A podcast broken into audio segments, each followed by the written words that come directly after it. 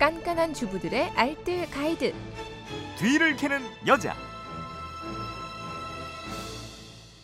네, 토요일 뒤를 캐는 여자는 일주일 총정리편으로 꾸며드리고 있습니다. 주중에 놓치셨던 살림 정보들 오늘도 곽지연 리포터가 정리해드릴 겁니다. 어서 오세요. 네, 안녕하세요. 네, 지난 월요일에 꽃다발 오래 보관하는 방법 알려주셨는데 네. 졸업 시즌이라서 요즘에 꽃다발 들고 다니는 분들 많아요. 네. 네, 또 오늘 발렌타인데이잖아요. 오늘도 많이 또 들고 다니시겠네요. 네. 네. 꽃다발 좀 더 싱싱하게 오래 보관하는 방법입니다. 먼저 포장을 풀고요. 꽃다발 아래쪽에 그 나뭇잎들은 제거를 하고요. 그리고 바로 꽃줄기를 물에 담근 채로 가위로 잘라주는 거예요. 그러면 줄기에 공기 들어가는 걸 막아줘서 물의 공급이 원활해지고요. 줄기의 표면적을 좀 넓게 하기 위해서 줄기는 사선으로 잘라줍니다. 네. 그리고 물에 잠기는 부분의 잎들 모두 떼어내는 게 좋고요. 또 다른 비법으로는 김 빠진 사이다를 이용하거나 설탕을 한 스푼 넣어주는 방법도 있어요. 그러면 삼투압 현상으로 물의 흡수율이 높아지고요. 뿐만 아니라 당분을 흡수해서 활기가 좀 오랫동안 지속이 됩니다. 사이다는 김 빠진 상태가 좋고요. 아니면 꽃병 물에 아스피린을 잘게 부셔서 조금 넣어주거나 베이킹 소다를 한 스푼 넣어서 녹여주는 것도 좋거든요. 미생물의 번식을 막아준다고 합니다. 또 예전에 9, 10원짜리 있죠. 이 동전 한두 개를 넣거나 식초를 한 방울 정도 떨어뜨려 주는 것도 이 꽃을 더 오래 볼 수 있는 방법이고요. 네. 그리고 물은 하루에 한 번 정도는 갈아주는 게 좋고요. 직사광선은 피하고 서늘하고 바람 잘 통하는 곳에 보관하는 게 좋습니다. 네. 이 10원짜리는 요즘에 그 조그만 10원짜리 아니고 아니고 옛날 거다 이거죠. 네네 예, 예. 구리 재질, 아연 예. 재질인 옛날 거 음. 넣어 주시는 게 좋습니다. 화요일에는 식기세척기 청소하는 방법 알려 주셨죠? 네. 식기세척기 내부 청소는 한 달에 한 번 정도, 그리고 배수구 청소는 일주일에 한 번 이상 해 주는 게 좋거든요. 내부 청소하는 방법은 베이킹 소다와 구연산 이용하시면 되는데요. 한번 돌리고 나서 그릇들 모두 빼내고요.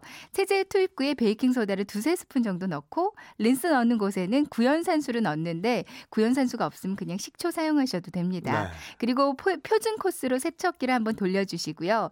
다 끝나면 문을 열어서 내부 수증기를 모두 빼주세요. 음. 배수구는 일단 배수망을 빼내고 배수구에 뜨거운 물 두 컵 정도 부어주시고요. 배수망은 물에 베이킹소다와 구연산을 같이 녹인 후에 배수망을 담가주세요. 1시간 정도가 지나서 칫솔 이용해서 이물질 제거해 주시면 되고요. 헹궈서 햇빛에 말려주시면 됩니다. 평상시에 그릇들을 세척기 안에 모아뒀다가 한꺼번에 돌리신다면 그릇 넣을 때마다 EM 발효액 있잖아요. 네. 이거 뿌려주시는 게 좋고요.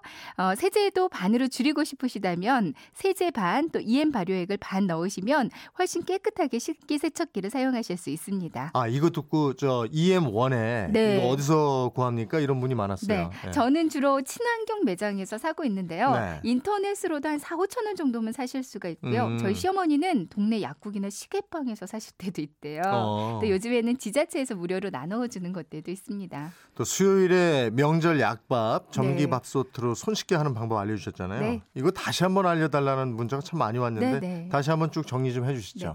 준비물부터 알려드릴게요. 준비물은 찹쌀 4컵, 흑설탕 1컵, 대추 우린물, 계피가루 밥숟가락으로 1스푼, 그리고 양조 간장 3스푼, 참기름 3스푼, 소금은 3분의 1스푼 필요하고요. 그리고 밤, 호두, 잣, 건대추 준비하시면 되거든요. 찹쌀은 8시간 이상 불려주시고요. 냄비에 물 2컵 넣고 건대추 5알을 한 5분 정도 끓여줍니다. 이 대추 우린 물에 흑설탕하고 양조 간장하고 계피 한 스푼, 소금을 잘 섞어주고요. 이제 전기밥솥에 찹쌀을 넣고 견과류 올리고 만들어뒀던 양념을 잘 섞습니다. 찰랑하게 잠길 정도로 물 넣으시면 되고요. 잡곡 코스로 취사를 누르세요. 취사가 끝나면 참기름 넣고 골고루 섞어줍니다. 그리고 틀에 넣어서 완성하시면 되거든요. 네. 이 방송을 듣더니 김초롱 아나운서가 전 대추 씹히는 게 싫어요라고 어. 하더라고요. 네. 이렇게 대추 씹히는 맛이 좀 싫으신 분들은 건대추는 그냥 빼고요. 대신에 대추청을 조금 넣어주시면 되고요.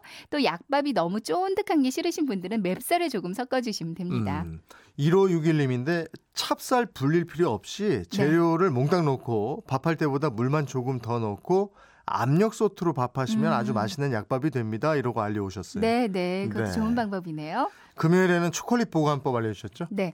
초콜릿 녹을까봐 냉장고에 보관하시는 분들이 있는데요. 초콜릿은 흡수가 좀 빠르기 때문에 냉장고에 반찬 냄새가 그대로 배일 수가 있어요. 꼭 냉장고에 보관해야 한다면 밀폐 용기에 넣어서 보관하시고요.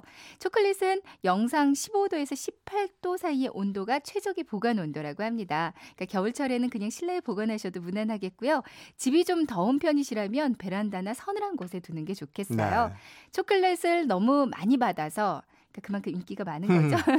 너무 너무 많아서 다 먹지 못했다면 이거 녹여서 네. 다른 디저트 만들 때 사용하시는 것도 좋겠는데요.